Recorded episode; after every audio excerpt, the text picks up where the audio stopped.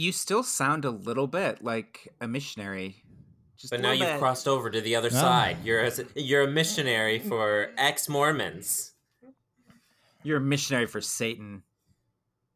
Well, maybe hopefully I'll be better missionary for Satan than for Jesus. That's true. You weren't very. I wasn't that great. Hi, I'm Daniel, and I'm the oldest. I'm James, and I'm the atheist, I'm Andrew, and I'm the most hungover today. We're brothers. and this is Mormon Raised. A sibling podcast. Today's episode is called James, the Golden Child.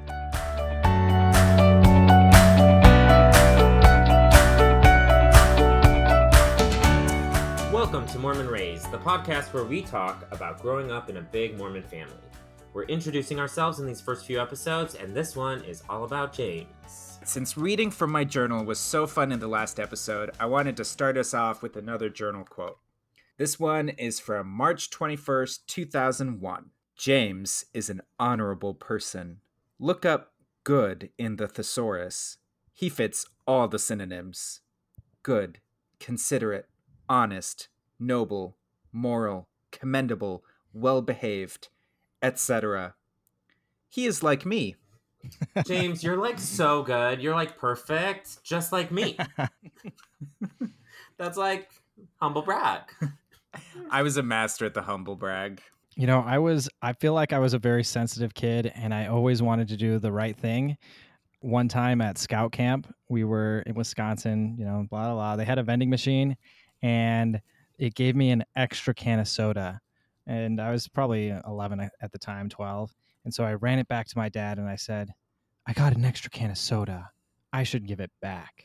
And so then I gave it back to the, the like count, camp counselor, and they're like, thanks.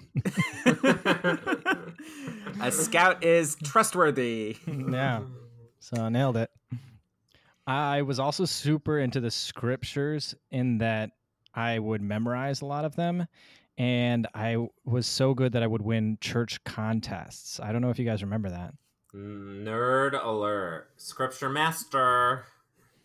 Yeah. So there was this one competition where they would read a scripture, and whoever found it first would win. And I made it through the regionals and like through the the local uh, until I ended up winning at the uh, area level called a stake. And yeah, so I was pretty pretty smart, pretty good at scriptures. So we all thought you were perfect, but not perfectly perfect. Can I tell the story about the time you did something wrong? Oh yeah, yeah. The so one okay. time. It's the only time in his entire life. So we were like rough housing. I think I was probably like 10. I think you were like eight years old. I think I was younger than that, but whatever. We'll Mm, take it. No, I think you- I unfortunately I don't have a record of the exact date when this happened, but we were roughhousing and I kicked you in the groin and you got so mad. And so I had never said a swear word in my life. But you said you kicked me in the ass. Wow. no, I don't think I knew what it meant. No, I hadn't kicked you in the ass. I had kicked you in the balls, which meant that you didn't know what your ass was. And I thought that was so funny. Because you didn't know what the word ass meant. You were so mad too. It was like, you're like, it's not, because I was laughing. You're like, it's not funny. My ass really hurts. it's not Oh, your, man. it's not your ass. Oh, yeah, yeah, yeah, yeah. So, so I'm not the most prolific swearer, but I did. Uh, I did swear. I'm glad you know what your ass is now. This happened last year, I thought. I was young.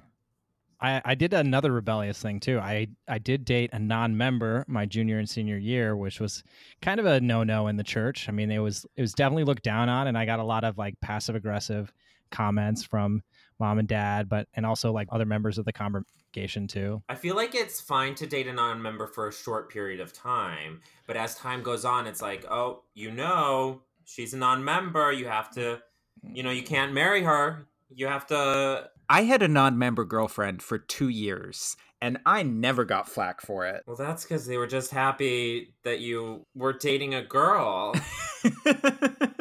she was Catholic, and that was close enough for mom and dad, as long as she was a girl. That's funny. I didn't even think about that congruency. That I got I got a lot of flack for it, but you just got to skate on by. The standards were different because you were the perfect one. So I guess. So then I went on a mission, which is when you go for two years to proselyte and share the gospel. I was in Buenos Aires, Argentina. And right before I left, that's when Daniel uh, sent me the letter where he came out and said that he was gay.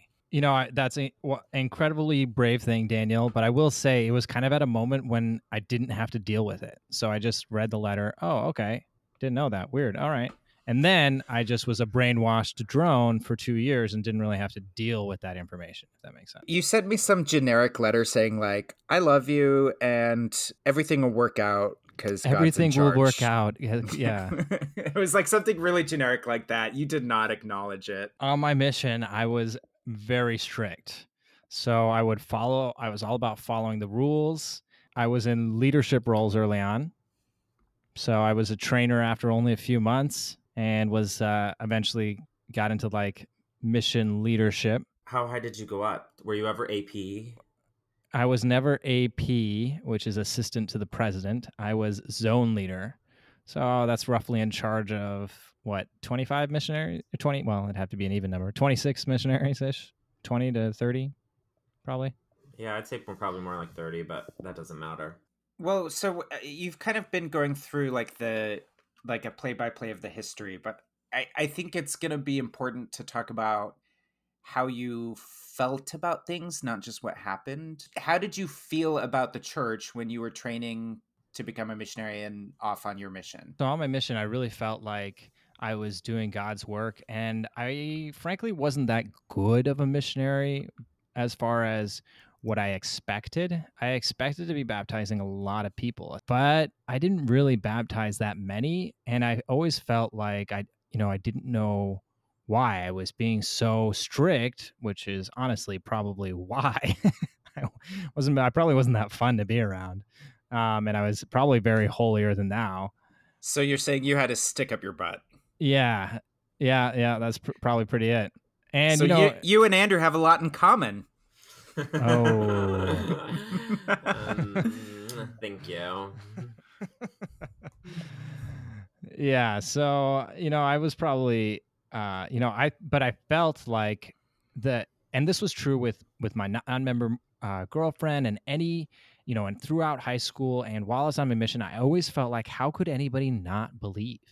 You know, like once you read the Book of Mormon, you God will tell you it's true because that's just the way it works. And yeah, he didn't really need to tell me it's true because I already knew from growing up, but he he'll tell other people that it's true. Why do you think that you always followed all the rules? Not only mission rules, but even as a kid, why why were you so such a rule follower?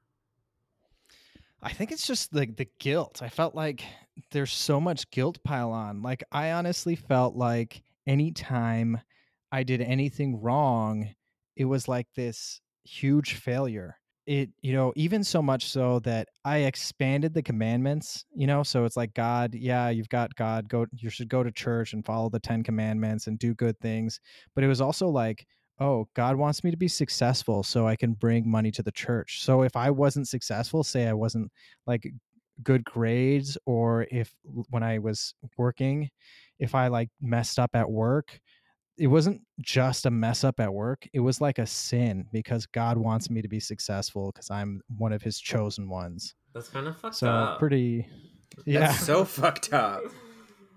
Yeah, so I had a huge weight on my shoulders. Even as a kid? I mean, as far as I can remember, you have to be successful because you are one of God's chosen children. And so, like, any type of failure was a sin. I do remember feeling like I had to set an example so Yeah. that other people would see me and want to be Mormon too. But for me, it was less so the perfection as more about like being happy. I thought, like, oh, everyone has to see that I'm happy because that's the proof that the church is true, is like manifested in my happiness. I'm trying to think. I remember growing up even wanting to please people. Like I was definitely a people pleaser. But I don't ever thought that I like had this weight on my shoulders for following all the rules. I, I don't think that I I did that. Yeah, I guess I think it was uh, definitely exaggerated with me. 100% obedient 100% of the time. You know, my mission president always he was like pounded into us that yeah, 100% obedience, that's the only way to be truly successful and God will bless you if you're obedient. And and that it was possible. It was like, yeah, of course it's possible to be 100%. And just to, to be clear, to, you know, on your mission there are a lot of rules. You have, you know, time to wake up and what every hour has a prescribed thing that you should be doing and if you're not doing it you're disobeying You carry those rules around in a little rule book. We call it the White Bible. That like is I never in your called it that. pocket. Well, anyway, not to be You- confused with daniel So anyway, you carry the rules around in your pocket, like everywhere you go. You have the curfew and the what you're allowed to read and everything. Do you think if you baptize more people that you would be less obedient because you would feel less guilty? yeah maybe maybe if i was like more you know successful in that i baptized more people i wouldn't have worried so much about it it's also like a kind of a weird uh, cycle too honestly if i were more relaxed like i think the people who were more down to earth and relaxed ended up being more quote unquote successful Well, because at the end of the day, it's you're essentially a salesperson. You're a salesperson for the Right. church. So for the people that are really like talkative and really outgoing and would charismatic charismatic, those are people good at sales, and those are people that are good missionaries. And they're not necessarily the same people who are good at following the rules exactly, because actually they tend to be like more creative. And if you're creative, then maybe it's harder to follow the rules with exactness. so basically, me. hey i was creative So while I was very strict on my mission, and also throughout my life, I don't know if you guys, what does mom always call me? She calls me the peacemaker. the peacemaker. That's right. I did it. I got it right. Good job, Andrew. I'm very non-confrontational, and so after my mission, I was still tied to that obedience, but I became a lot more progressive. So I was under the impression that, for, for example, so this is when I finally started to deal with Daniel being gay. So I went to some of these like this gay straight alliance club that was not sponsored by BYU, but done by BYU students. And so I went to this gay straight alliance for a while, and that helped me deal with it and become more progressive. So now I'm all about yeah, supporting LGBT, LGBTQ rights and marriage equality, which is a pretty unpopular opinion at BYU at the time. it did take a while, I think, to get you to that. yeah, this was not right phase. after your mission. Definitely, I'm co- I'm co- I'm covering I'm covering my the entire BYU period. Yeah, sorry. It's, in order in order to be brief, I'm I'm I'm kind of saying uh, gradually throughout the four years after my mission at BYU, that's what happened. because right after Bu- uh, right after your mission when you f- first got back to BYU I feel like you were very religious and re- still really rule following and not progressive but I I agree by the time you graduated you were definitely more progressive than a Mormon Yes. but Yeah, I was very still very much a rule follower. do you want to know my uh, favorite story of yours that I think is so for it. funny. It's probably not my favorite favorite, but when you were dating this girl and it's been like one date or two dates, it was very very early on and you paint her a picture like of her face and give Oh, it ah, to her. Yes. that, That was the worst. That's the most embarrassing thing I've done in my entire life. Like You seriously, the most. It was, like, embarrassing. after, that was like, right one after my mission too. Uh, two dates or three, maybe. Ma- eh, no, probably two. I, it- one or two dates. You know, and you paint her a Andrew, portrait. Yeah, I would bad. be I would be careful about teasing James too much for this, Andrew, because you used to paint pictures not of girls you went on one date with, Oh, but of like every boy you were obsessed with in your college dorm. Yeah, every single boy in your college dorm had a a picture that you painted of them. So Yeah, well, I was sometimes So dressed up you. as superheroes. I was a repressed in the closet gay man and I needed something, you know, to be a little creative. So You know what? They were my friends. I'd rather I'd rather do that paint a picture of my friends than of someone I went on two dates with. Okay, okay. Well, I was a repressed heteros- heterosexual Mormon, so fair, very fair. Yeah. You know, I was kind of hoping that that my most embarrassing moment wouldn't come up in a, in a, a public podcast, but here we are. Yeah, so eventually I did get to more progressive. So and and that it was gradually and it was through this, you know, interaction with the the gay straight alliance and also an understanding I, I learned a little bit more about the history of the church. So for example, we dealt you know in a, in a college atmosphere, you deal a little bit more with like uh dealing with the sexism and the racism in the the historical church and coming up with some apologetics for it so some reasons why it was okay that we were racist and sexist and we're certainly not now but Of course not. That would be ridiculous, James. yeah so i think you know that really helped get me to a place where i could be definitely more open person whereas like okay i'm perfect but it's okay that everybody else isn't at my level. So then after byu andrew came out to me while in new york and we'll save kind of the details of that story i think for his podcast next time is that okay with you andrew Yes, absolutely. And this makes you so excited to listen to our next episode. But I will say that I think I handled it a lot better than uh, when Daniel came out to me, and that I didn't ignore it. I addressed it, and I was I was definitely of the feeling then more that yeah, you can be gay, and in the church, the church is wrong. This this was my opinion at the time, or maybe s- shortly thereafter. It's hard, you know, it's hard to remember. But around this time of my life, I thought, yeah, the church is wrong about gay people, but it'll get there. You know, just like it was wrong about black people and women, but now it's not so wrong about black people and women. It'll get there with gay people.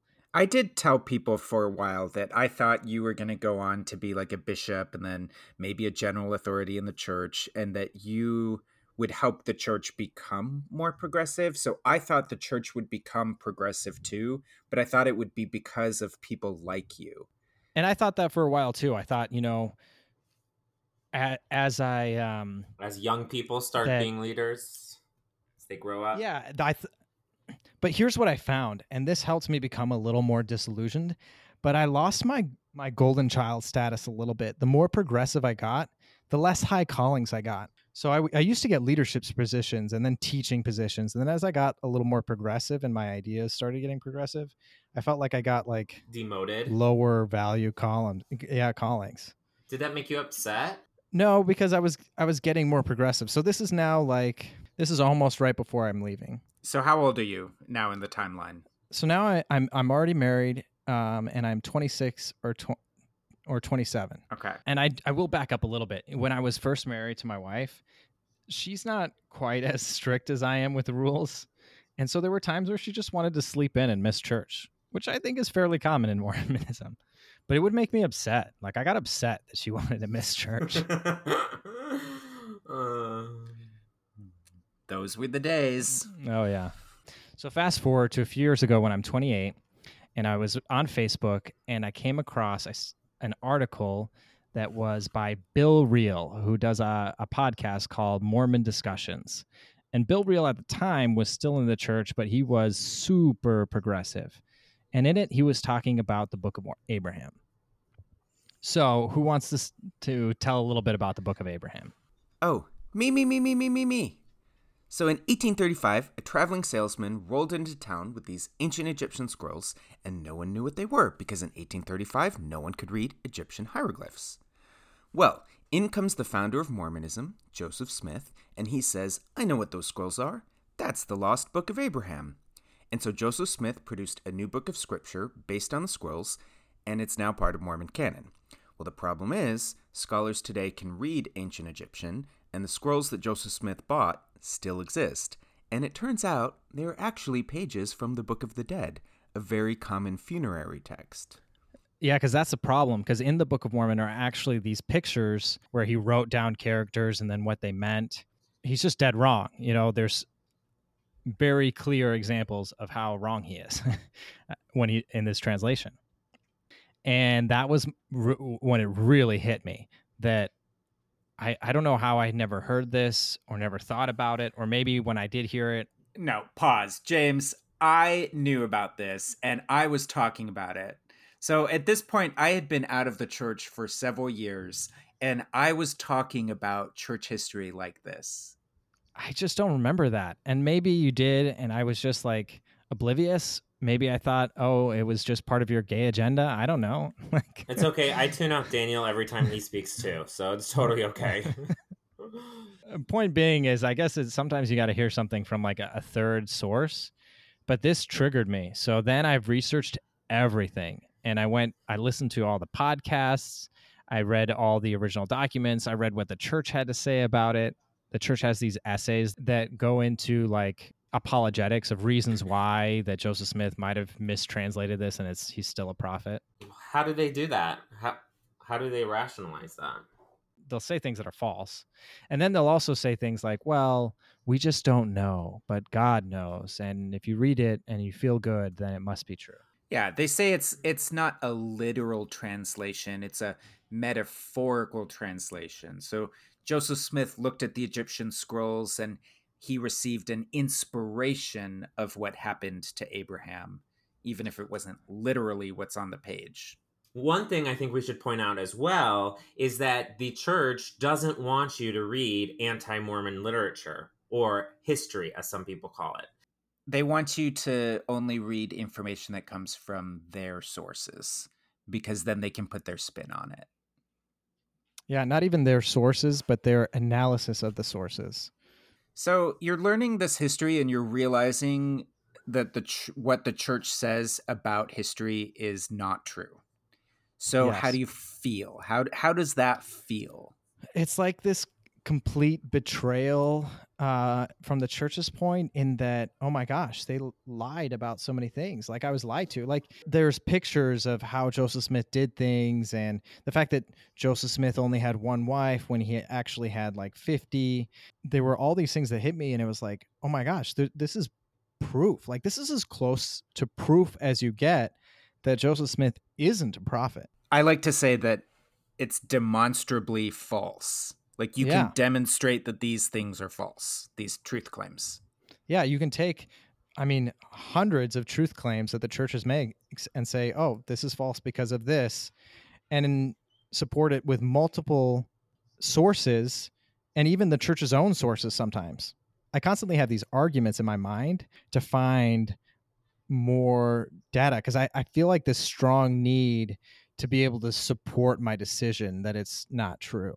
Well, okay, that's interesting. You just called it a decision that it's not true. I don't believe you can decide what to believe because it, it was almost instantaneous for me.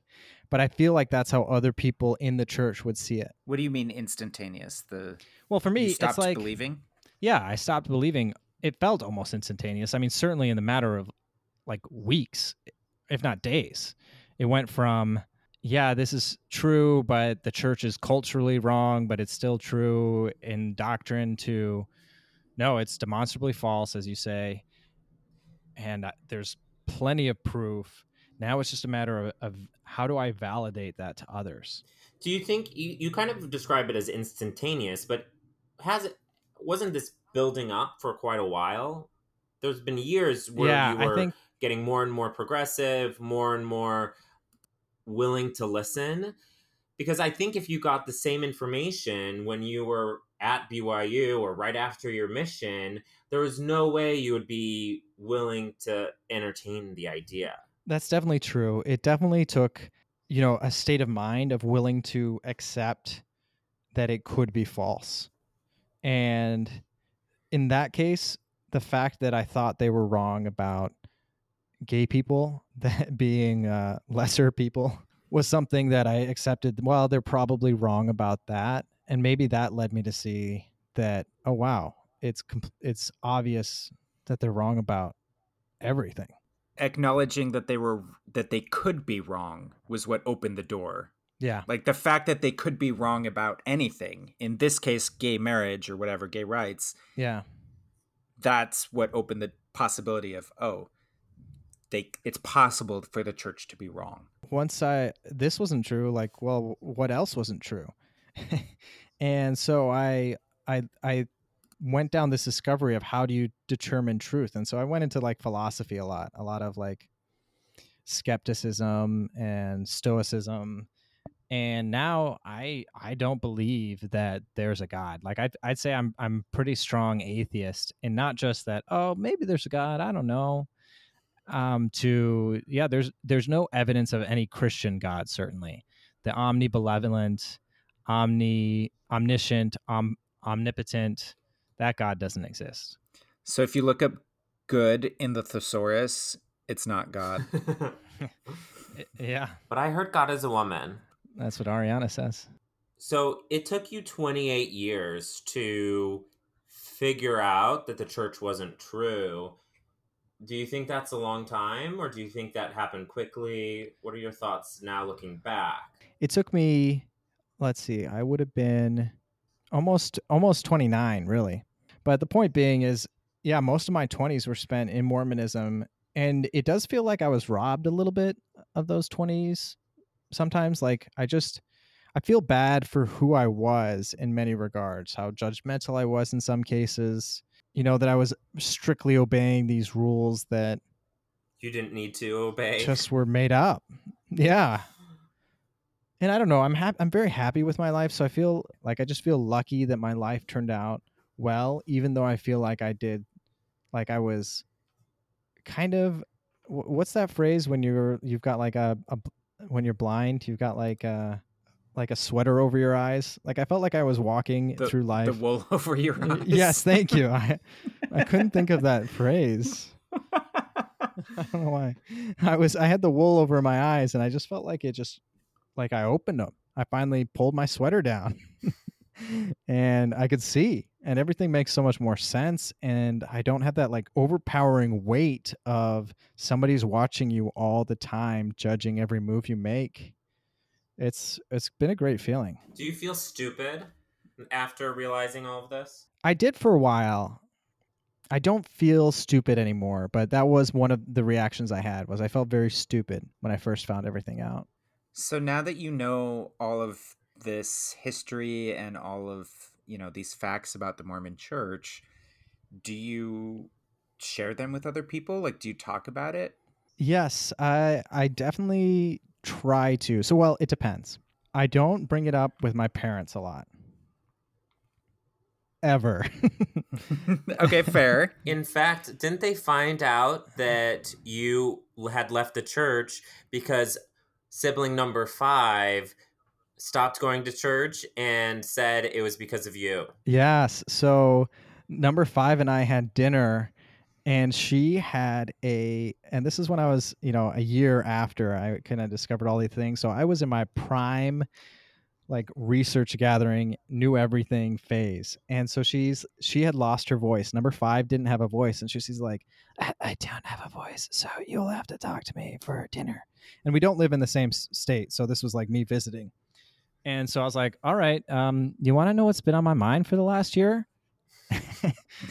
And I just- Went through And you it. kind of just unloaded everything. Everything. so the book of Abraham, go. Yeah. yeah. So you think this podcast is long. I mean, it was like an hour and a half of me straight just going through everything. Well, apparently you did a very good job convincing her because she left the church immediately after. and then told mom and dad that she left because of what I shared. So she's got more um more of an ass than I do. I mean balls than I do. I just want to say I had been trying to work on number five for a long time. I had shared a lot of the things that you shared with her, but she didn't believe it coming from me. It wasn't until you said it, the golden child, that all of a sudden it was like, oh, now it's believable. And how does that make you feel, Daniel, that she didn't listen to you but had one dinner with James and she was convinced? I feel kind of pissed. So, can I just say, I left the church like basically a decade before the rest of you, and it was lonely being the only one. I feel like I left. I left four years after you, not a decade. All right, so I'm being a little dramatic, but still. Mm, and I left probably nine years after you. so That's not a a decade. decade. well, I'm glad that you all were able to believe James, if not me. I left before. well, you were painted kind of as a black sheet. That is true. She just ex- expected you to say a lot of, of things like that, but she didn't expect it from James. I know, gay agenda and all that. hmm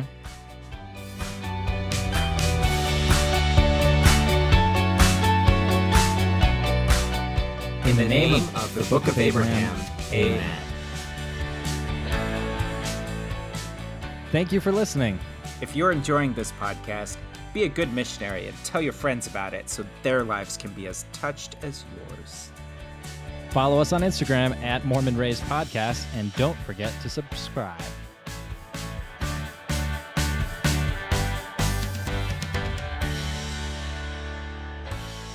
The music in this episode is Anthem for the Good Life by Young Presidents, courtesy of Shutterstock Inc.